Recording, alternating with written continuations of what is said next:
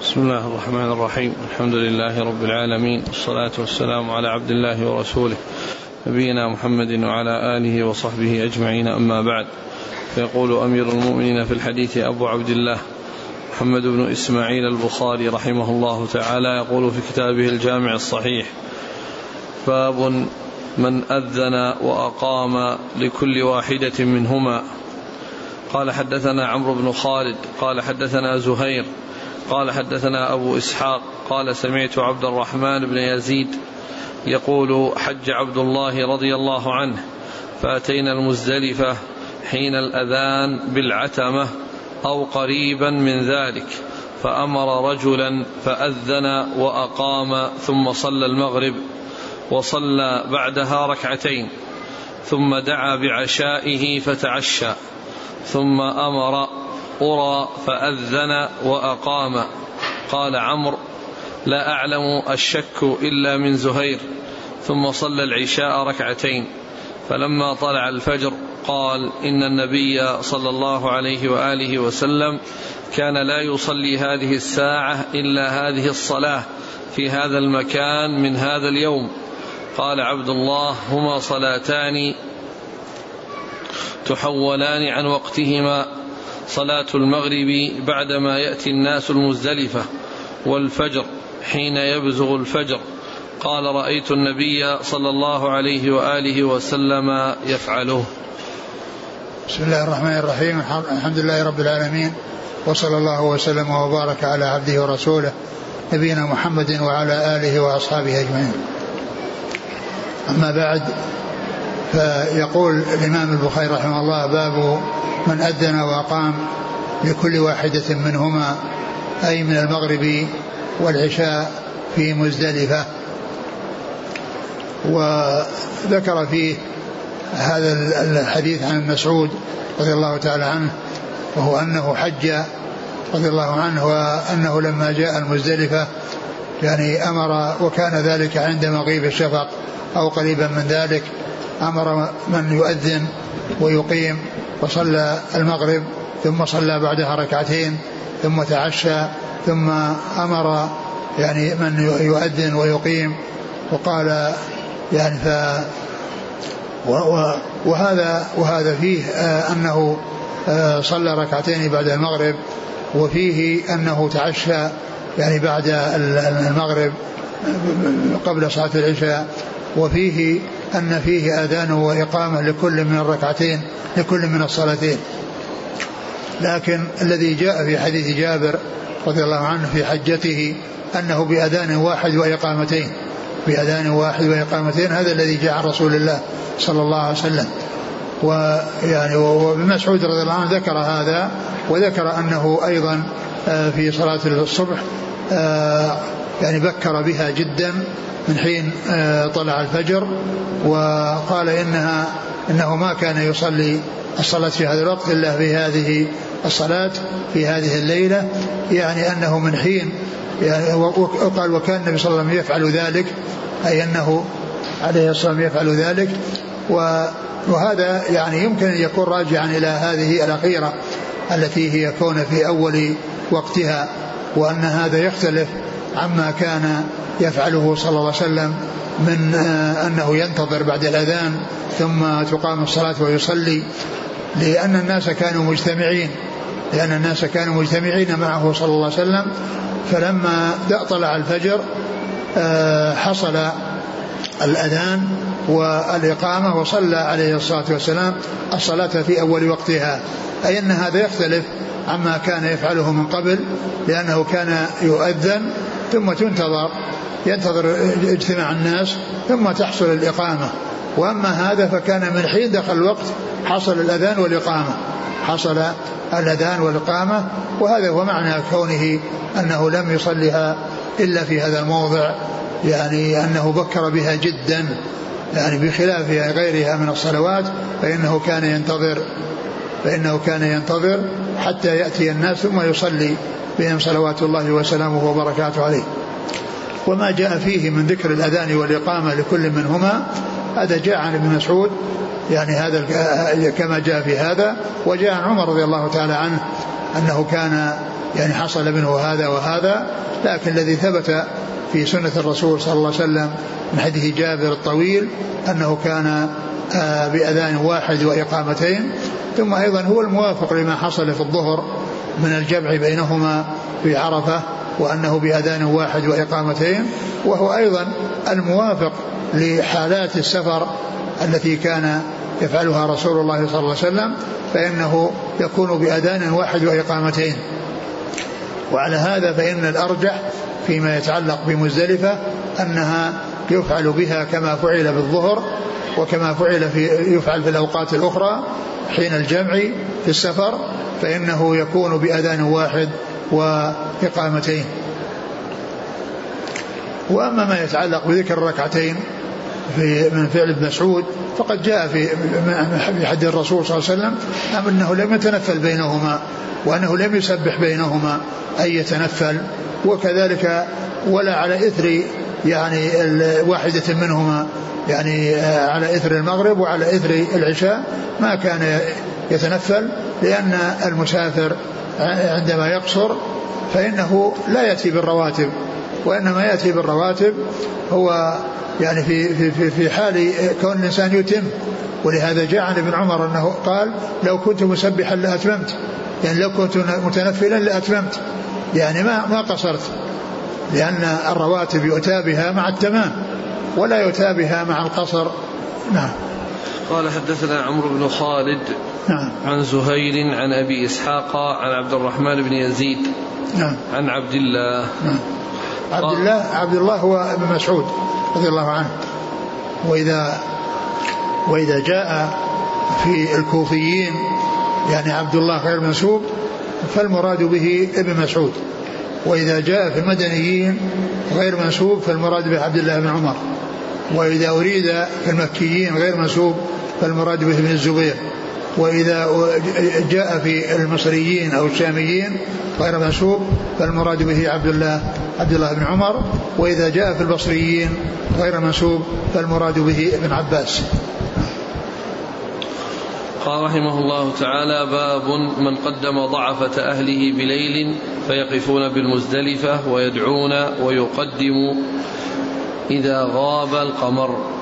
قال حدثنا يحيى بن بكير قال حدثنا الليث عن يونس عن ابن شهاب قال سالم وكان عبد الله بن عمر رضي الله عنهما يقدم ضعفة أهله فيقفون عند المشعر الحرام بالمزدلفة بليل فيذكرون الله ما بدا لهم ثم يرجعون قبل أن يقف الإمام وقبل أن يدفع. فمنهم من يقدم منى لصلاة الفجر ومنهم من يقدم بعد ذلك. فإذا قدموا رموا الجمرة. وكان ابن عمر رضي الله عنهما يقول أرخص في أولئك رسول الله صلى الله عليه وسلم. ثم ذكر باب من قدم ضعفة أهله يعني بالليل. يعني أن أن الضعفة من النساء والكبار يعني كبار السن أنهم يقدمون يعني أو لهم لهم يجوز لهم أن يتقدموا في في آخر الليل يعني بعد منتصف الليل والذي ينبغي أن يكون عند مغيب القمر الذي هو تقريبا في حدود إذا بقي نصف إذا بقي ثلث الليل. و والرسول عليه الصلاة والسلام بقي حتى صلى الفجر في أول وقتها واستمر في في في في يعني في الموقف أو في عند المشعر الحرام آه، يدعو حتى قاربت الشمس على الطلوع وثم انطلق إلى منى صلوات الله وسلامه وبركاته عليه. الرسول صلى الله عليه وسلم أذن لضعفة أهله أن يذهبوا وأن يكون انصرافهم يعني في آخر الليل عند طلوع عند مغيب عند مغيب القمر وأنهم إذا وصلوا فإنهم يرمون الجمرة. فإنهم يرمون الجمرة إذا وصلوا وكما جاء ذلك عن يعني بعض الذين قدمهم الرسول صلى الله عليه وسلم وأنهم صلوا الفجر يعني في منى وأنهم رموا قبل أن أن يصلوا. ف فمن وصل إلى منى فله أن يرمي. يعني إذا وصل إلى منى فإن ذلك سائر وجائز. قال الحديث؟ قال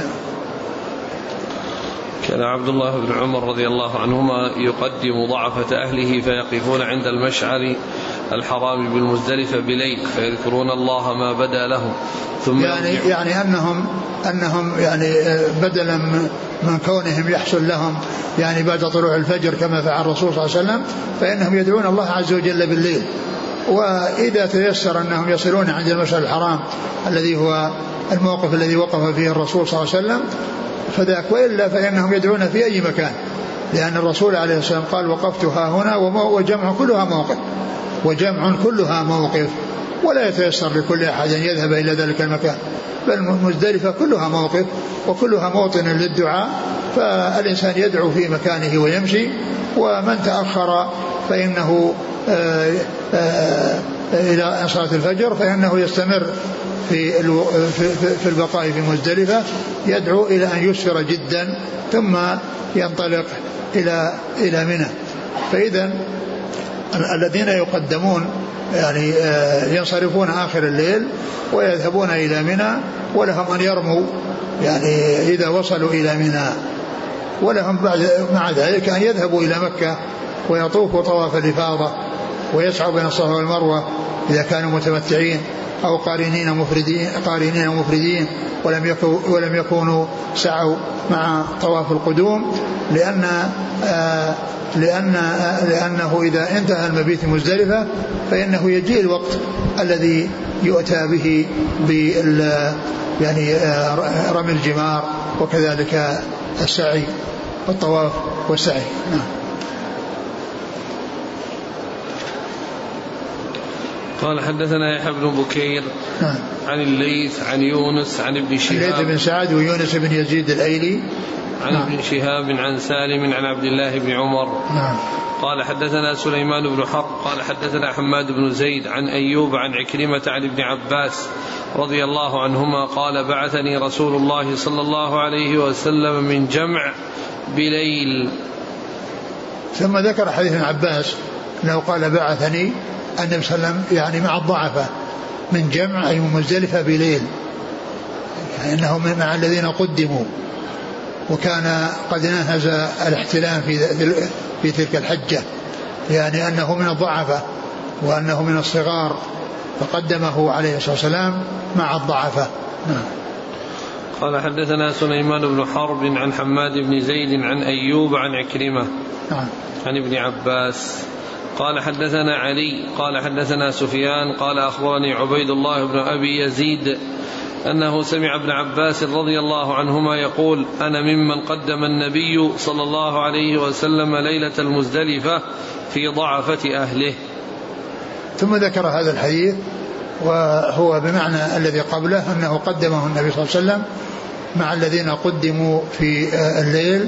أو في آخر الليل مع ضعفة أهله لأنه من جملتهم. نعم. قال حدثنا علي عن سفيان. علي بن مديني وسفيان بن عيينة. عن عبيد الله بن أبي يزيد عن ابن عباس. نعم. قال حدثنا مسدد عن يحيى عن ابن جريج قال حدثني عبد الله مولى أسماء عن أسماء أنها نزلت ليلة الجمع عند المزدلفة فقامت تصلي فصلت ساعة ثم قالت يا بني هل غاب القمر قلت لا فصلت ساعة ثم قالت هل غاب القمر؟ قلت نعم. قالت فارتحلوا فارتحلنا ومضينا حتى رمت الجمرة ثم رجعت فصلت الصبح في منزلها. فقلت لها يا هنتاه ما أرانا إلا قد غلسنا. قالت يا بني إن رسول الله صلى الله عليه وآله وسلم أذن للضعن. ثم ذكر هذا يعني هذا الأثر عن أسماء بنت أبي بكر رضي الله تعالى عنهما أنها كانت في في مزدلفة وأنها كانت تصلي وأنها تسأل عن مغيب القمر فلما قيل له أنها غاب أنه قد غاب القمر يعني ارتحلت وذهبت إلى منى ورمت الجمرة ورجعت وصلت الفجر في منزلها يعني في منى صلت في مكانها أو منزلها من منى. وقالت يعني ما أرانا إلا قد غلسنا. يعني أنه حصل منهم ذلك بغلس فقالت كان النبي صلى الله عليه وسلم يفعله.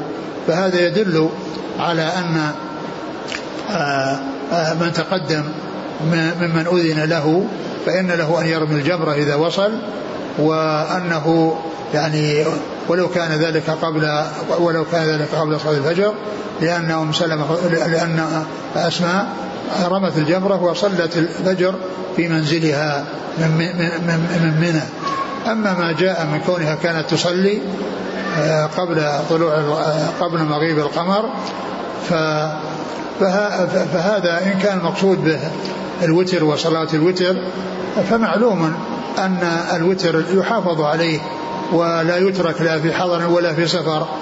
والذي جاء في حديث جابر رضي الله عنه أنه صلى الله عليه وسلم صلى العشاء ونام و ولم يتعرض للوتر لكن صلاة الوتر والاتيان بالوتر هذا مما داوم عليه الرسول صلى الله عليه وسلم في الحضر والسفر فيكون فعدم ذكره لا يدل على أنه لا يفعل وأنه يترك الوتر في تلك الليلة بل الوتر يحافظ عليه دائما وابدا وركعة الفجر يحافظ عليها دائما وابدا وهاتان السنتان ركعة الفجر والوتر هي آكد النوافل وآكد صلوات النوافل. نعم. قال حدثنا مسدد عن يحيى عن ابن جريج. يحيى القطان وابن جريج عبد الملك بن عبد العزيز بن جريج. عن عبد الله مولى أسماء عن أسماء. نعم. قال حدثنا محمد بن كثير قال أخبرنا سفيان قال حدثنا عبد الرحمن هو ابن القاسم عن القاسم عن عائشة رضي الله عنها أنها قالت استأذنت سودة النبي صلى الله عليه وسلم ليلة جمع وكانت ثقيلة ثبط وكانت ثقيلة ثبطة فأذن لها. ثم ذكر هذا عن عائشة عن يعني عن عائشة؟ نعم. عن عائشة فيما يتعلق بقصة سودة. وأنها كانت ثقيلة يعني أنها يعني ضخمة يعني فكان فأذن لها أن تنصرف مع الضعفاء الذين انصرفوا في آخر الليل. ونعم قال حدثنا محمد بن كثير عن سفيان سفيان الثوري. عن عبد الرحمن هو ابن القاسم عن القاسم. نعم. عن عائشة. نعم. قال حدثنا أبو نعيم قال حدثنا أفلح بن حميد عن القاسم بن محمد عن عائشة رضي الله عنها أنها قالت نزلنا المزدلفة فاستأذنت فاستأذنت النبي صلى الله عليه وآله وسلم سودة أن تدفع قبل حطمة الناس وكانت امرأة بطيئة فأذن لها فدفعت قبل حطمة الناس وأقمنا حتى أصبحنا نحن ثم دفعنا بدفعه. فلأن أكون استأذنت رسول الله صلى الله عليه وسلم كما استأذنت سودة أحب إلي من مفروح به. ثم ذكر هذا الأثر عن عائشة رضي الله عنها فيما يتعلق بسودة وفيه يعني زيادة أنها تمنت أن تكون فعلت أو أنها تكون استأذنت كما استأذنت سودة بأن تذهب يعني قبل حطمة الناس أي زحمة الناس وكثرتهم عندما ينصرفون من مزدلفة إلى منى نعم. قال حدثنا أبو نعيم الفضل بن دكين عن أفلح بن حميد عن القاسم بن محمد عن عائشة نعم قال باب. قال رحمه الله تعالى باب من يصلي الفجر بجمع قال حدثنا عمر بن حفص بن غياث قال حدثنا أبي قال حدثنا الأعمش قال حدثني عمارة عن عبد الرحمن عن عبد الله رضي الله عنه أنه قال ما رأيت النبي صلى الله عليه وسلم صلى صلاة بغير ميقاتها إلا صلاتين جمع بين المغرب والعشاء وصلى الفجر قبل ميقاتها. ثم ذكر هذا الأثر عن أو الحديث عن ابن مسعود رضي الله عنه قال لم أرى النبي صلى الله عليه وسلم صلى لم أرى النبي صلى الله عليه وسلم ما رأيت النبي صلى الله عليه وسلم صلى صلاة بغير ميقاتها إلا صلاتين. جمع بين المغرب والعشاء وصلى الفجر قبل ميقاتها. المقصود بالميقات يعني الميقات المعتاد الذي يكون بعد الأذان بمدة. والمقصود من ذلك أنه في أول وقتها وليس خارج وقتها لأنه معلوم أن الصلاة لا تصلى في غير وقتها فالفجر لا تقدم على طلوع طلوع الفجر وإنما تصلى بعد طلوع الفجر والمقصود قبل ميقاتها أي المعتاد الذي كان يعني يكون في فاصل بين الأذان يعني بعد الأذان يكون عند طلوع الفجر ويكون هناك مسافة وفاصل لانتظار الناس ثم يؤتى بصلاة الفجر. أما في هذا الموضع فإنه من حين حصل الأذان في أول وقت حصلت الإقامة وحصلت الصلاة. وكذلك قال بالنسبة للمغرب وهو أنه يعني أخرها يعني حتى يعني جاء وقت العشاء وصلاها مع وقت العشاء. ومعلوم أنه بالنسبة لل للجمع فللإنسان أن يجمع يعني بين الصلاتين في آه، وقت الأولى أو في وقت الثانية. كل ذلك سائغ لأن الجمع آه، تؤخر فيه الصلاة الأولى إلى الثانية وتصلى في وقت الثانية أو تقدم الثانية إلى وقت الأولى وتصلى في وقت الأولى. و والمقصود من ذلك أنه قال يعني بعد وق... يعني بعد وقتها الذي هو بعدما خرج بعدما خرج وقت المغرب ودخل دخل وقت العشاء أنه آه، صلاهما وجمع بينهما. ومعلوم أن الناس إذا قدموا إلى منى إلى مزدلفة فإنهم يصلون من حين يصلون إذا من حين يصلون. إن وصلوا في وقت المغرب جمعوا جمع تقديم وإن وصلوا في وقت العشاء بعد أن خرج وقت المغرب يجمعون جمع تأخير. إلا أنه إذا آه لم يصلوا يعني إلى مزدلفة إلا يعني انتصف الليل وهم لم يصلوا فإنهم يصلون في الطريق. ولا تؤخر الصلاة صلاة العشاء عن عن وقتها لأن العشاء تنتهي بنصف الليل. تنتهي بنصف الليل يعني وقتها فلا تؤخر يعني عن وقتها وإنما تصلى في وقتها ولو لم يصلوا إلى مزدلفة. نعم. قال حدثنا عمر بن حفص بن غياث آه. عن أبيه عن الأعمش عن عمارة عن عبد الرحمن. عمارة بن عمير. عن عم عن عبد الرحمن عن عبد الرحمن بن يزيد عبد الرحمن بن يزيد. عن عبد الله. نعم. قال حدثنا عبد الله بن رجاء قال حدثنا إسرائيل عن أبي إسحاق عن عبد الرحمن بن يزيد. قال خرجنا مع عبد الله رضي الله عنه إلى مكة ثم قدمنا جمعا فصلى الصلاتين كل صلاة وحدها بأذان وإقامة والعشاء بينهما. ثم صلى الفجر حين طلع الفجر. قائل يقول طلع الفجر وقائل يقول لم يطلع الفجر. ثم قال إن رسول الله صلى الله عليه وسلم قال إن هاتين الصلاتين حولتا عن وقتهما في هذا المكان المغرب والعشاء. فلا يقدم الناس جمعا حتى يعتموا وصلاة الفجر هذه الساعة. ثم وقف حتى أسفر. ثم قال لو أن أمير المؤمنين أفاض إلا لو أن أمير المؤمنين أفاض الآن أصاب السنة فما أدري أقوله كان أسرع أم دفع عثمان رضي الله عنه فلم يزل يلبي حتى رمى جمرة العقبة يوم النحر. أعد. المتن. قال عبد الرحمن بن يزيد خرجنا مع عبد الله رضي الله عنه إلى مكة ثم قدمنا جمعا فصلى الصلاتين كل صلاة وحدها بأذان وإقامة والعشاء بينهما. هذا سبق أن مر يعني في حديث سابق أنه فعل ذلك وفيه أيضا أنه صلى ركعتين في الحديث السابق بعد صلاة المغرب. ويعني ذكر الأذان والإقامة لكل صلاة من الصلاتين جاء عن عبد الله بن مسعود وجاء عن عمر رضي الله عنه. لكن الذي ثبت عن رسول الله صلى الله عليه وسلم كما جاء في حديث جابر في حديثه الطويل في صفة حجة النبي صلى الله عليه وسلم أنه بأذان واحد وإقامتين. ومثل ذلك ما حصل في صلاة الظهر والعصر فإنه كان بأذان وإقامتين. وكذلك آه، حالات الجمع في السفر فإنها تكون بأذان واحد وإقامتين. اللي بعده.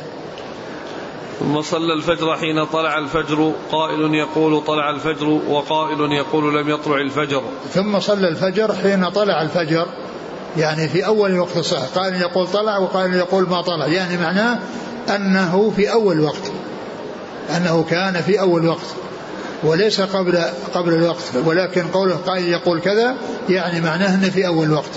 نعم. قال إن رسول الله صلى الله عليه وسلم قال إن هاتين الصلاتين حولتا عن وقتهما في هذا المكان المغرب والعشاء فلا يقدم الناس جمعا حتى يعتموا وصلاة الفجر هذه الساعة.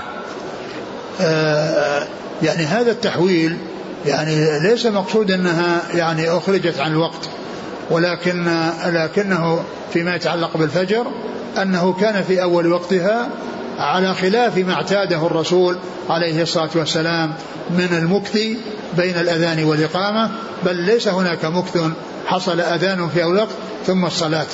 وكذلك بالنسبة للعشاء قال إنها يعني حولت عن المغرب إلى وقت العشاء. وأن الناس لا قال وأن الناس لا يصل مزدلفة حتى يعتموا. فلا يقدم الناس جمعا حتى يعتموا. يعني هذا معلوم أنهم في كان في ذلك الوقت يمشون يمشون من من عرفة يعني إلى مزدلفة وكانوا على الإبل أو مشاة فيأتي وقت العشاء أو يقرب وقت العشاء وهم لم يصلوا. أما الآن فإنهم يصلون بسرعة بهذه السيارات وإذا وصلوا فإنهم يصلون صلاة رسول الله صلى الله عليه وسلم. إن وصلوا في أول في, في وقت المغرب. يعني صلوا وجمعوا وإن أتوا بعد انتهاء وقت المغرب ودخول وقت العشاء فإنهم يجمعون بين الصلاتين بأذان واحد وإقامتين. وأما قبل ذلك كان كان سيرهم يعني في, في, في ذلك المدة يصلون مع العشاء أو بعد دخول وقت العشاء. نعم. ثم وقف حتى أسفر ثم قال لو أن أمير المؤمنين أفاض الآن أصاب السنة فما أدري أقوله كان أسرع أم دفع عثمان رضي الله عنه. فلم يزل يلبي حتى رمى جمرة العقبة يوم النحر. ثم قال يعني أن أن أن أن أنه يعني وقف حتى أسفر وقال لو أن أمير المؤمنين يعني فعل ذلك قال فلا أدري أكان يعني فعل عثمان أنه دفع وانطلق أو يعني قوله أيهما كان أسرع يعني أن الذي هذا الذي تمناه أن يكون يعني حصل من عثمان حصل آه، تحققه وأنه قد بادر وانصرف من مزدلفة يعني بعد ما أسفر وقبل طلوع الشمس آه، كما جاء ذلك في حديث جابر أنه أسفر جدا يعني قرب طلوع الشمس. نعم. قال حدثنا عبد الله بن رجاء عن إسرائيل عن أبي إسحاق السبيعي عن عبد الرحمن بن يزيد عن عبد الله. قال رحمه الله تعالى باب متى يدفع من جمع. قال حدثنا حجاج بن منهال قال حدثنا شعبة عن أبي إسحاق قال سمعت عمرو بن ميمون يقول شهدت عمر رضي الله عنه صلى بجمع الصبح ثم وقف فقال إن المشركين كانوا لا يفيضون حتى تطلع الشمس ويقولون أشرق ثبير وأن النبي صلى الله عليه وسلم خالفهم ثم أفاض قبل أن تطلع الشمس. ثم ذكر حديث عمر رضي الله عنه أن أن المشركين كانوا يعني لا يفيضون حتى تطلع الشمس يعني يبقون مزدلفة حتى يروا الشمس فوق الجبال. يعني يعني تحققوا طلوعها وأنه رؤيا يعني نورها ورؤيا يعني ضوءها يعني رؤيا ذلك فوق الجبال. وكان يعني ذلك الجبل الذي يقال له ثبير يعني يقولون أشرق ثبير. يعني يعني معناه أنهم يعني ينتظرون أن يروا أن يروا الشمس عليه أن يروا الشمس عليه. يعني معناه أنه أنهم ما كانوا ينصرفون من مزدلفة إلا بعد أن تطلع الشمس.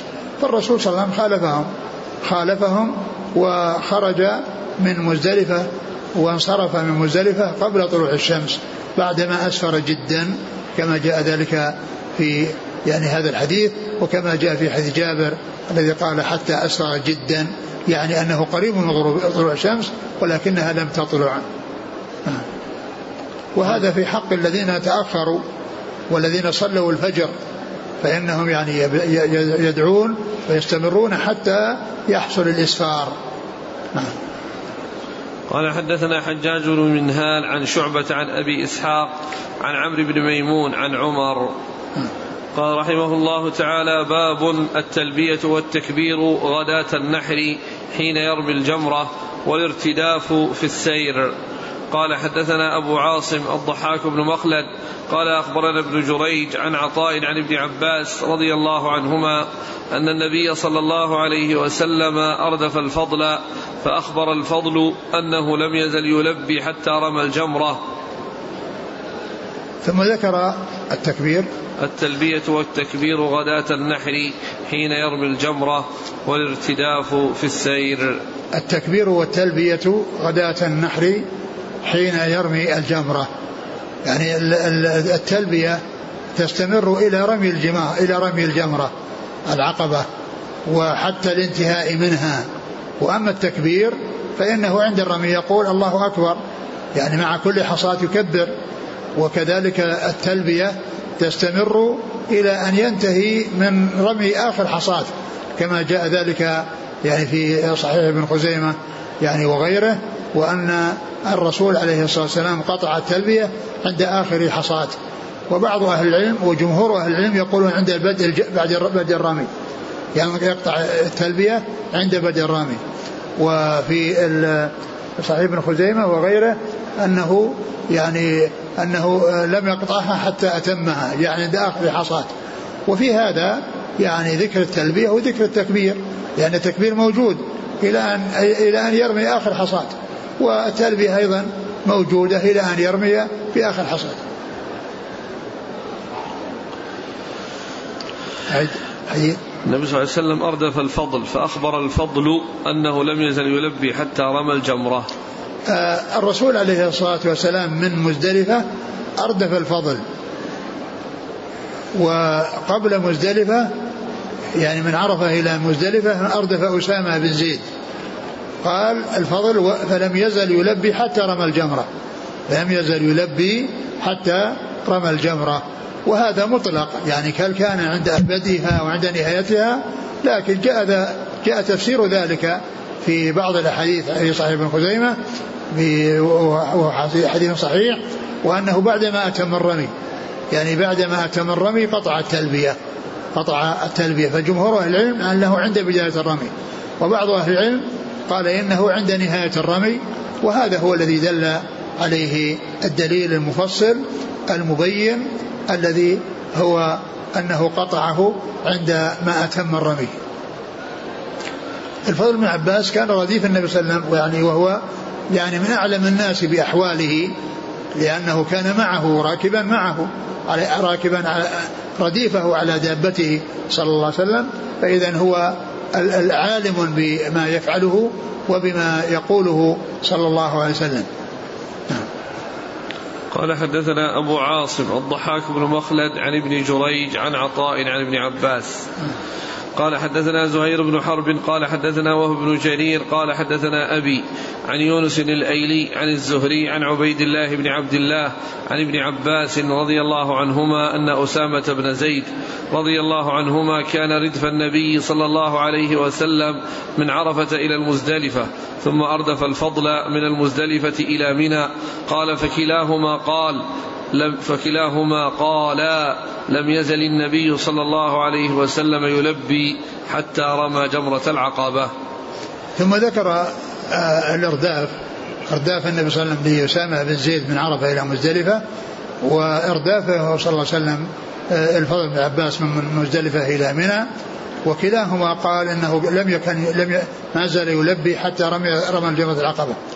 أما أسامة بن زيد فإنه من عرفة إلى مزدلفة يعني رديفه ويعلم ما يحصل منه وكان يلبي عليه الصلاة والسلام يعني في طريقه من عرفة إلى مزدلفة.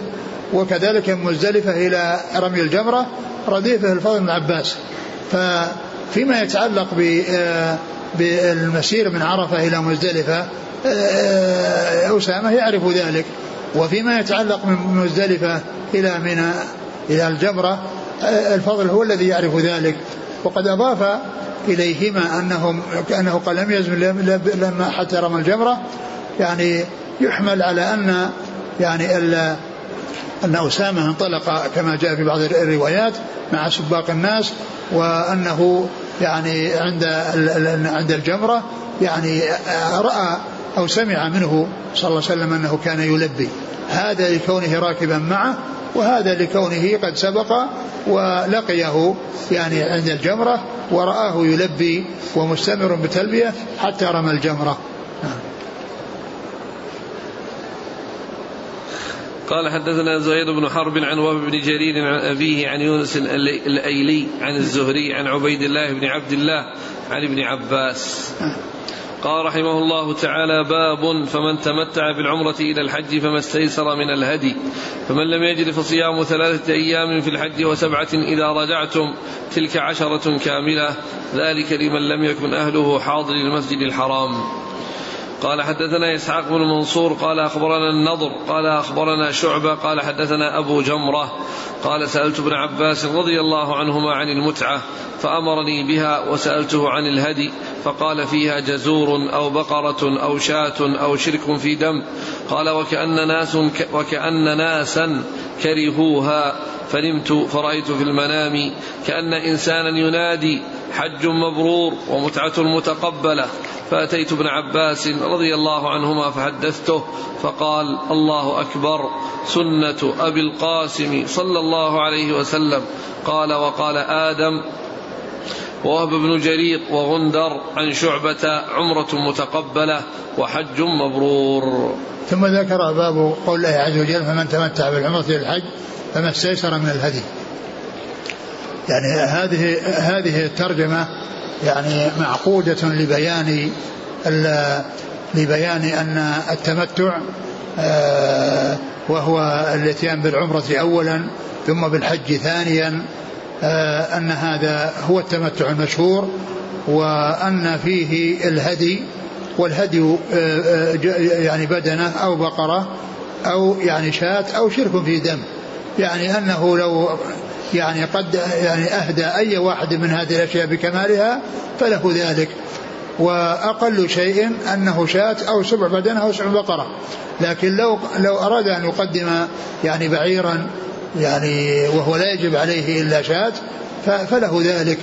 يعني وإنما يعني يكون يأتي بواحد منهما بأكمله يعني بقرة بدنة أو بقرة والشاة يعني لا يشترك فيها.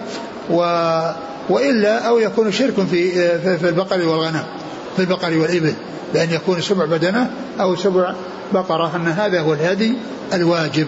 ومن لم يستطع يصوم ثلاثة أيام في الحج وسبعة إذا رجع إلى أهله كما جاء في الآية الكريمة.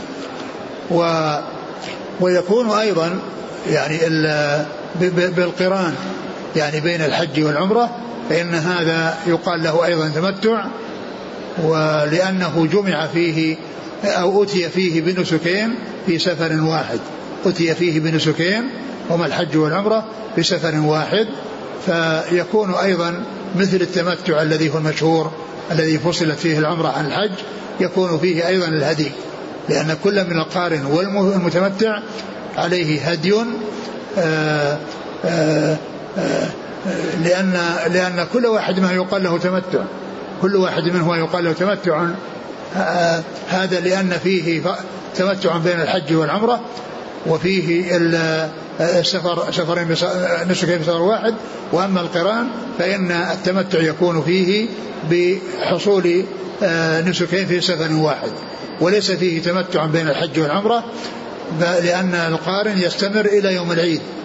يستمر إلى يوم العيد حيث ينحر الهدي وحيث يرمي وينحر ويحلق فعند ذلك يحصل التحلل. أعد الحديث. قال تمتع. سألت ابن عباس رضي الله عنهما عن المتعة فأمرني بها وسألته عن الهدي وقال فيها جزور أو بقرة أو شاة أو شرك في دم قال وكأن ناسا كرهوها فنمت فرأيت في المنام كأن إنسانا ينادي حج مبرور ومتعة متقبلة. يعني كرهوها يعني يعني رأوا أن الإنسان يأتي بإفراد يعني حتى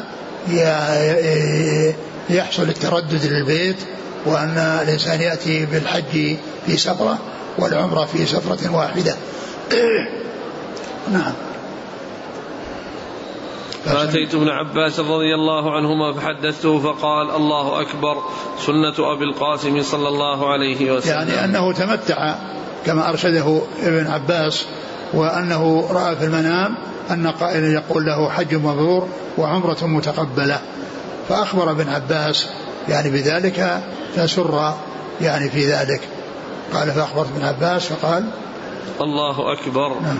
سنة أبي القاسم. الله أكبر سنة أبي القاسم. يعني هذا الذي يعني حصل هذا الذي حصل من آه، كون الإنسان يأتي بالعمرة على حدة والحج على حدة أو يأتي بالقران يعني مع بعض في سفر واحد أن هذه سنة أبي القاسم صلى الله عليه وسلم ولكن ال ال ال الأفضل هو التمتع الذي هو المشهور بهذا الاسم وهو أن يأتي بالعمرة مستقلة والحج مستقلا.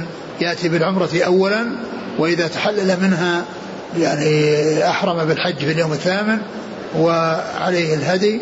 وهذا هو أفضل الأنساك كما سبق أن مر أن النبي عليه الصلاة والسلام قال لو استقبلت من أمري ما استدبرت لما سقت الهدي ولولا أن معي الهدي لأحللت ولجعلتها عمرة. نعم. قال حدثنا إسحاق بن منصور عن النضر. هو النضر بن؟ النضر بن شميل. نعم. عن شعبة عن أبي جمرة. أبو جمرة نصر بن عبد الله الضبعي. نصر, نصر بن عبد بن عمران الضبعي. عن ابن عباس.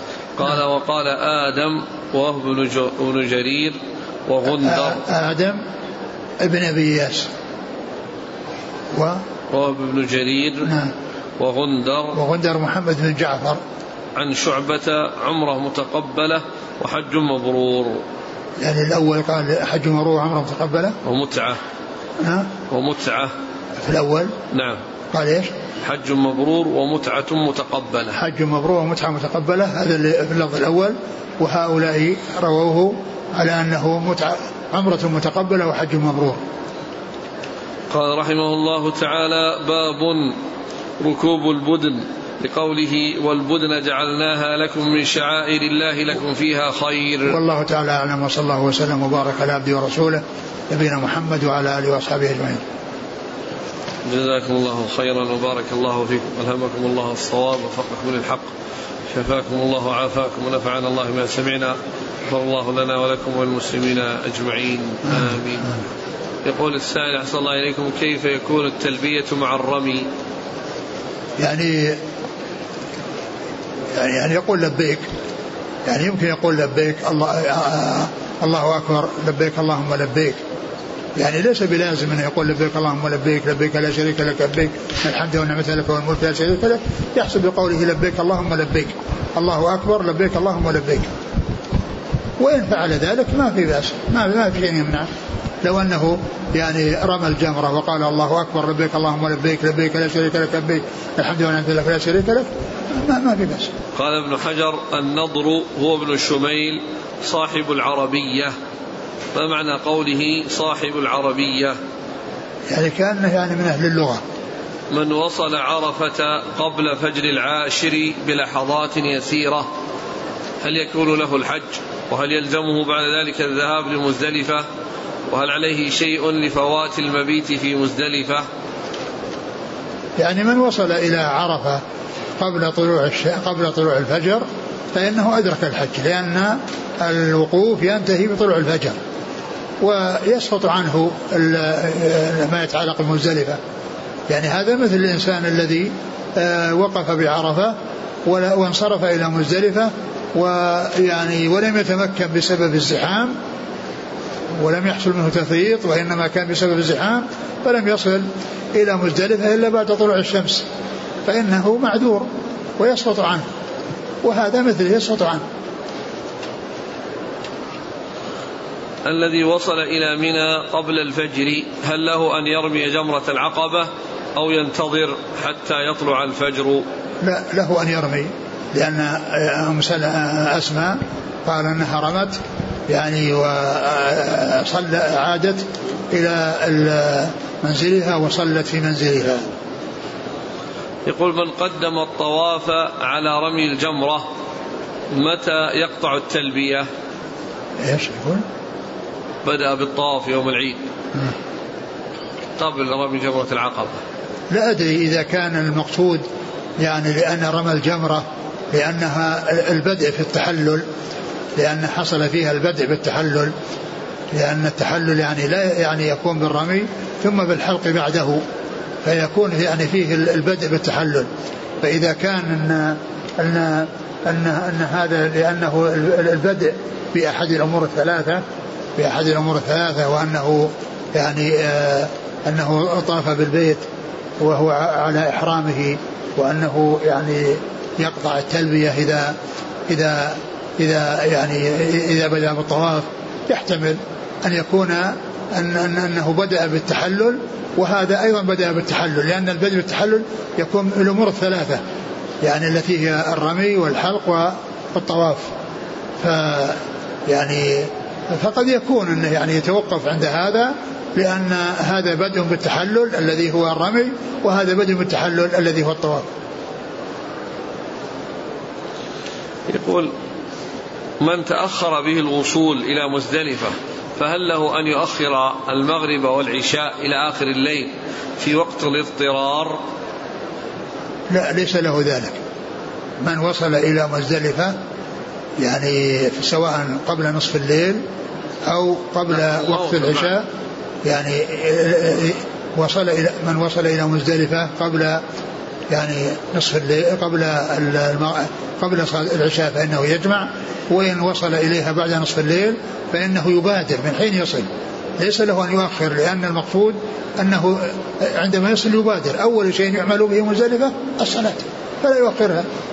ثم أيضا يعني في خلاف يعني في بين أهل العلم هل هل يعني آآ آآ هل هل لها وقت اضطرار أو لا لها وقت اضطرار؟ في خلاف يعني بين أهل العلم في هذا ولكن لا تؤخر الصلاة عن نصف الليل. لا تؤخر الصلاة عن نصف الليل. وإذا حصل اضطرار وأنه هذا فيصليها. فمن, فمن يقول أن, أن, أن, أن هذا اضطرار للحديث الذي ورد ليس ليس في النوم تفريط إنما التفريط على من يؤخر الصلاة حتى يأتي وقت الصلاة الذي بعدها. قالوا إن العشاء هي من هذا القبيل لأن لأن التي بعدها التي هي الفجر و آه، آه، بخلاف الفجر فإن وقتها ينتهي بطلوع الشمس. وما بين طلوع الشمس إلى الزوال هذا ليس وقتا لصلاة ليس وقتا لصلاة. فالحاصل أنه لا يجوز الإنسان أن يؤخر يعني لا يجوز أن يؤخر الإنسان الصلاة إلى ما بعد نصف الليل. نعم. وما كان في الطريق فإنه يصلي قبل نصف الليل. من غلب على ظنه أنه لا يجد الهدي فهل الأفضل في حقه الإفراد أو التمتع؟ من غلب على ظنه أنه لا يجد الهدي. أبدا الإنسان الأفضل في حقه أن يكون متمتعا و وإذا وجد هديا أتى به وهو الأصل وإن لم يجد هديا تحول إلى الصيام. يقول ما هي القرينة الصارفة لأمر الله عز وجل؟ واتخذوا من مقام إبراهيم مصلى. إلى الاستحباب.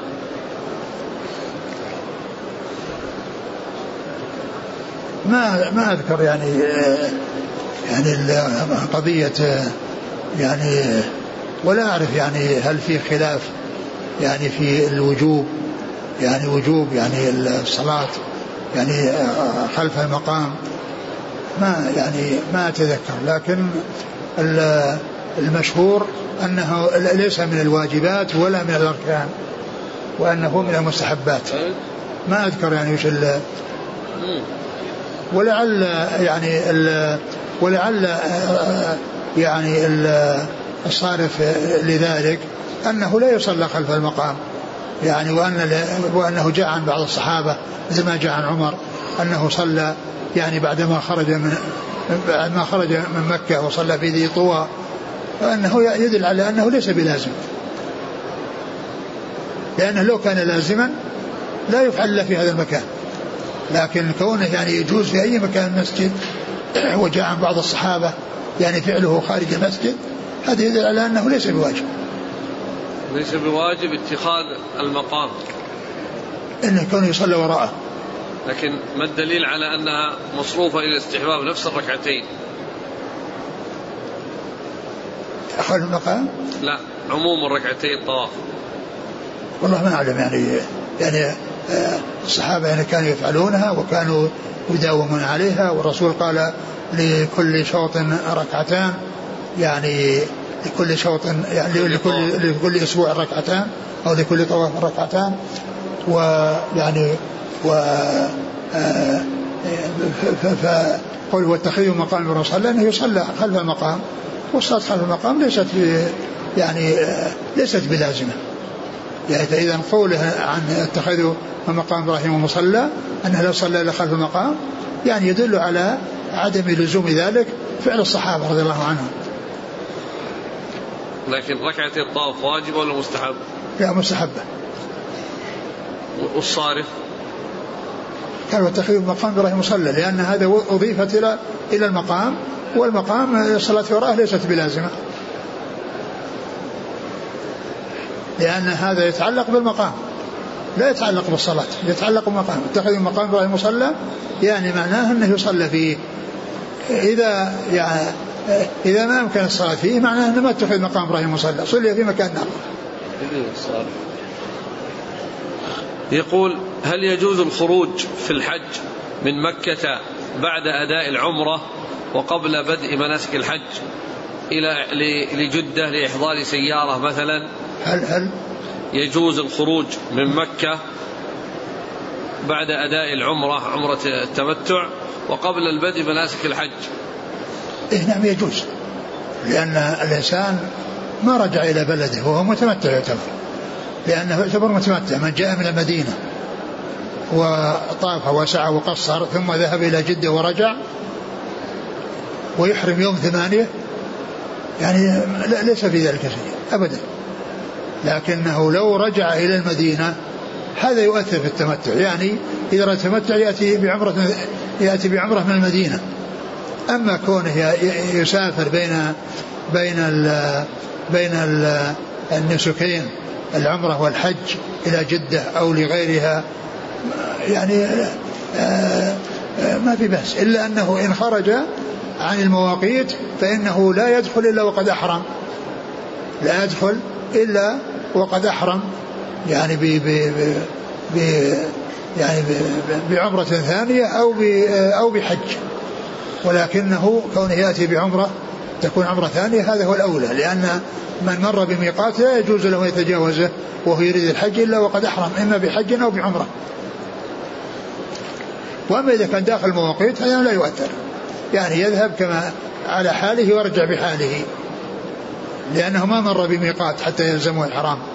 يقول من بدأ بالركن اليماني قبل الحجر ثم انتهى في نهاية طوافه عند الحجر ماذا عليه؟ صحيح. يعني ما دام انتهى عند الحجر فهذه الفترة التي التي صارت يعني قبل يعني قبل الحجر يعني هذه آه، يعني لا محل لها وليست معتبرة. لأن الطواف إنما يبدأ بالحجر لكنه لو وقف عند اليماني يصير ما, ما, ما, ما تم الشوط السابع يصير الشوط السابع ناقص. لكنه ما دام بدأ باليماني ومر على الحجر ثم رجع حتى رجع إلى الحجر فإنه طاف من الحجر إلى الحجر في جميع الأشواط السبعة.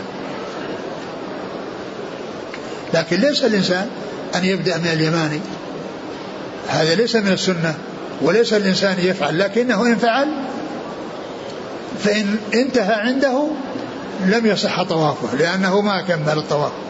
وإن كان انتهى إلى الحجر فقد آه، طاف سبعة أشواط من الحجر إلى الحجر. يقول آه، كيف يجاب عن قوله صلى الله عليه وسلم لا ترموا الجمرة حتى تطلع الشمس؟ هذا قال بعض أهل العلم بتضعيفه ومنهم من قال إنه يعني على صحته محمول على الأولى وأن المستحب وأن الأولى أن يكون بعد طلوع الشمس. لكن من فعل ذلك أو حصل منه قبل ذلك فإن فعله مجزئ وصحيح.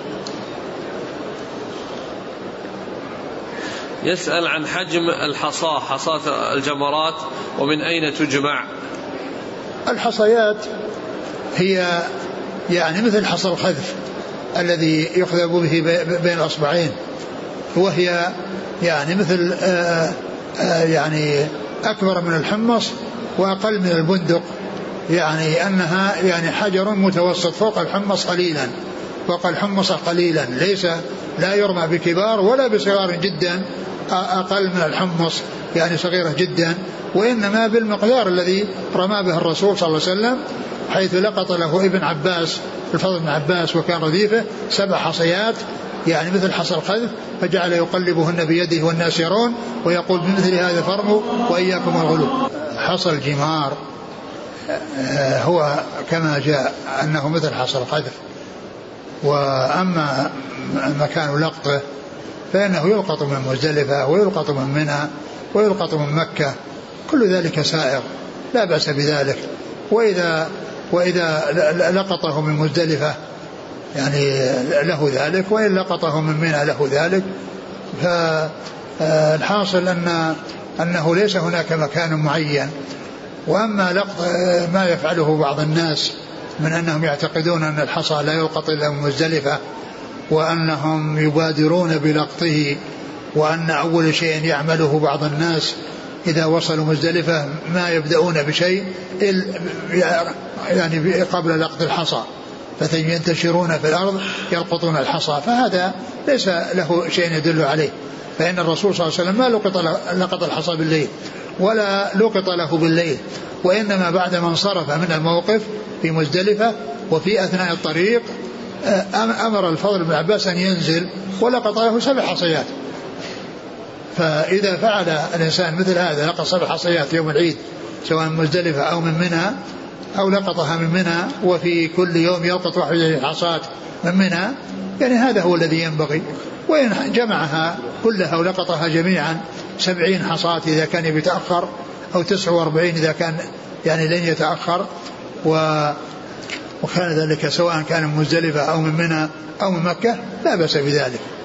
ولا وليس بلازم أن يلقطه بنفسه بل له أن يعني يلقطه له غيره كما فعل ابن عباس مع الرسول صلى الله عليه وسلم. ويمكن أن يشتريه ممن يبيعه أيضا لو أنه يعني وجد إنسانا معه يعني مجموعة من الحصى وهي يعني التي يرمى بها واشتراها ودفع له ثمنا مقابلها لا بأس لأن هذا شيء يعني دفع في مقابل يعني شيء فيه مصلحة وفيه فائدة. نعم.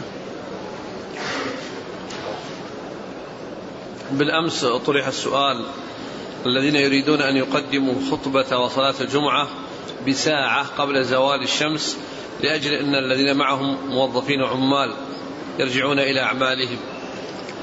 الأولى أن أن أن أن, أن, أن الناس يصلون الجمعة بعد الزوال ويكون الأذان بعد الزوال لأن الذين يصلون في البيوت من النساء يعني لا يجوز لهن أن يصلين قبل الزوال. فإذا يعني حصل الأذان لأنه بعد الزوال فإنه يحصل بذلك الشيء الأمر الذي لا إشكال فيه وأيضا دفع المحذور الذي يحصل معه صلاة يعني من آه، من في البيوت قبل الوقت لأن الذي في البيوت لا يجوز له أن يصلي الصلاة التي هي الظهر إلا بعد دخول وقتها. وقد جاء في بعض الأحاديث يعني المحتملة ما يدل على أن أنه يعني يجوز أن يكون قبل الزوال وذلك في الحديث الذي ورد صلينا مع سلم الجمعة ثم خرجنا وليس للحيطان ظل يستظل به وليس للحيطان ظل يستظل, يستظل به. فإن بعض أهل العلم قال إنها لا تكون بعد الزوال ولا تكون قبله لأن الرسول عليه لأن لأن النهي إنما هو للقيد القيد دون المقيد. لأن ليس للحيطان ظل. يعني معناه أنه يعني ما ما تفعل قبل الزوال. والذين يعني قالوا أنه يعني أن, أن, أن الذين قالوا أنه قبل الزوال قال ليس الحيطان ظل يستظل به. يعني لا يمنع أن يكون أصل الظل موجود. والذين يعني هذا قالوا أنه يرجع إلى القيد. يعني فهو إن, إن رجع إلى إلى إلى القيد إنه ليس الحيطان ظل يرجع إلى أنه يعني ما ليس هناك ظل معناه ان الصلاه صارت قبل الزوال. وعلى أنه آه يعني آه بعد آه بعد هذا ليس الحيطان ظل يستظل به. ليس الحيطان ظل يستظل به. فإما أن يكون النفي راجع إلى القيد أو راجع إلى المقيد. نعم.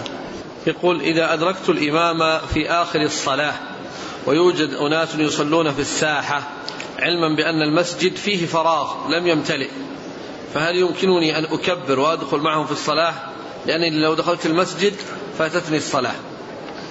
إذا كان المقصود يعني آه، الركعة الأخيرة نعم. يعني أنت أدرك الصلاة في الركعة الأخيرة. وأما كونك تأتي في أول الصلاة ثم تصف يعني في مكان بعيد لا تفعل. بل آه، امشي وحتى يعني تصل إلى أن لا يبقى إلا ركعة واحدة وبها يعني تدرك الصلاة أو تدرك يعني شيء يعتد به من الصلاة.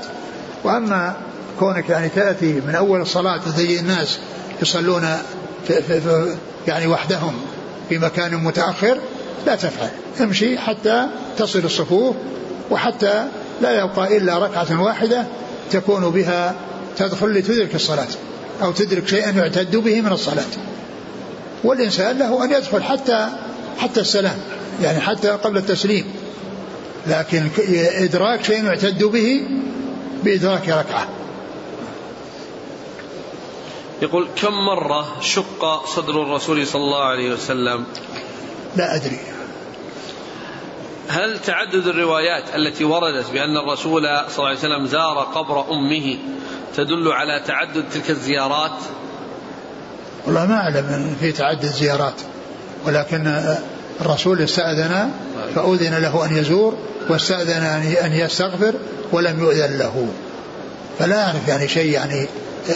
أما الزيارة فقد ثبتت وأما تكررها لا أدري. ما حكم إزالة شعر الجسم كالصدر والساقين؟ إذا كان كثيرا. لا أعلم يعني شيئا يعني واضح في هذا لكن دع ما يريبك إلى ما يريبك. إذا تركه فهذا لا إشكال فيه. هل هناك اختلاف بين العلماء؟ ثم أيضا أخذه يجعله يخرج بقوة ويخرج ب ب ب ب ب ب يعني ب يعني ب ب يعني ب ب بقوة يعني. ما يكون مثل ما كان أول يعني شعرا يعني ضعيف يعني كونه يخرج بقوة هذا أشد من الأول يصير. فكونه يتركه هذا في في مصلحته. لأنه لو خرج يعني يصير يعني في خشونة أو يصير في شيء يعني يختلف عما كان عليه من الأول أنه يعني يعني شيء هين وشيء لطيف. نعم. يقول هل اختلف العلماء في سن الزواج بأم المؤمنين عائشة رضي الله عنها؟ كم كان عمرها إذ ذاك؟ الذي الذي أعرف أنه ست أو سبع اللي في العقد. وأما الدخول بها والبناء بها فإنما كان وهي تسع جزاكم الله خيرا. سبحانك الله وبحمدك نشهد أن لا إله إلا أنت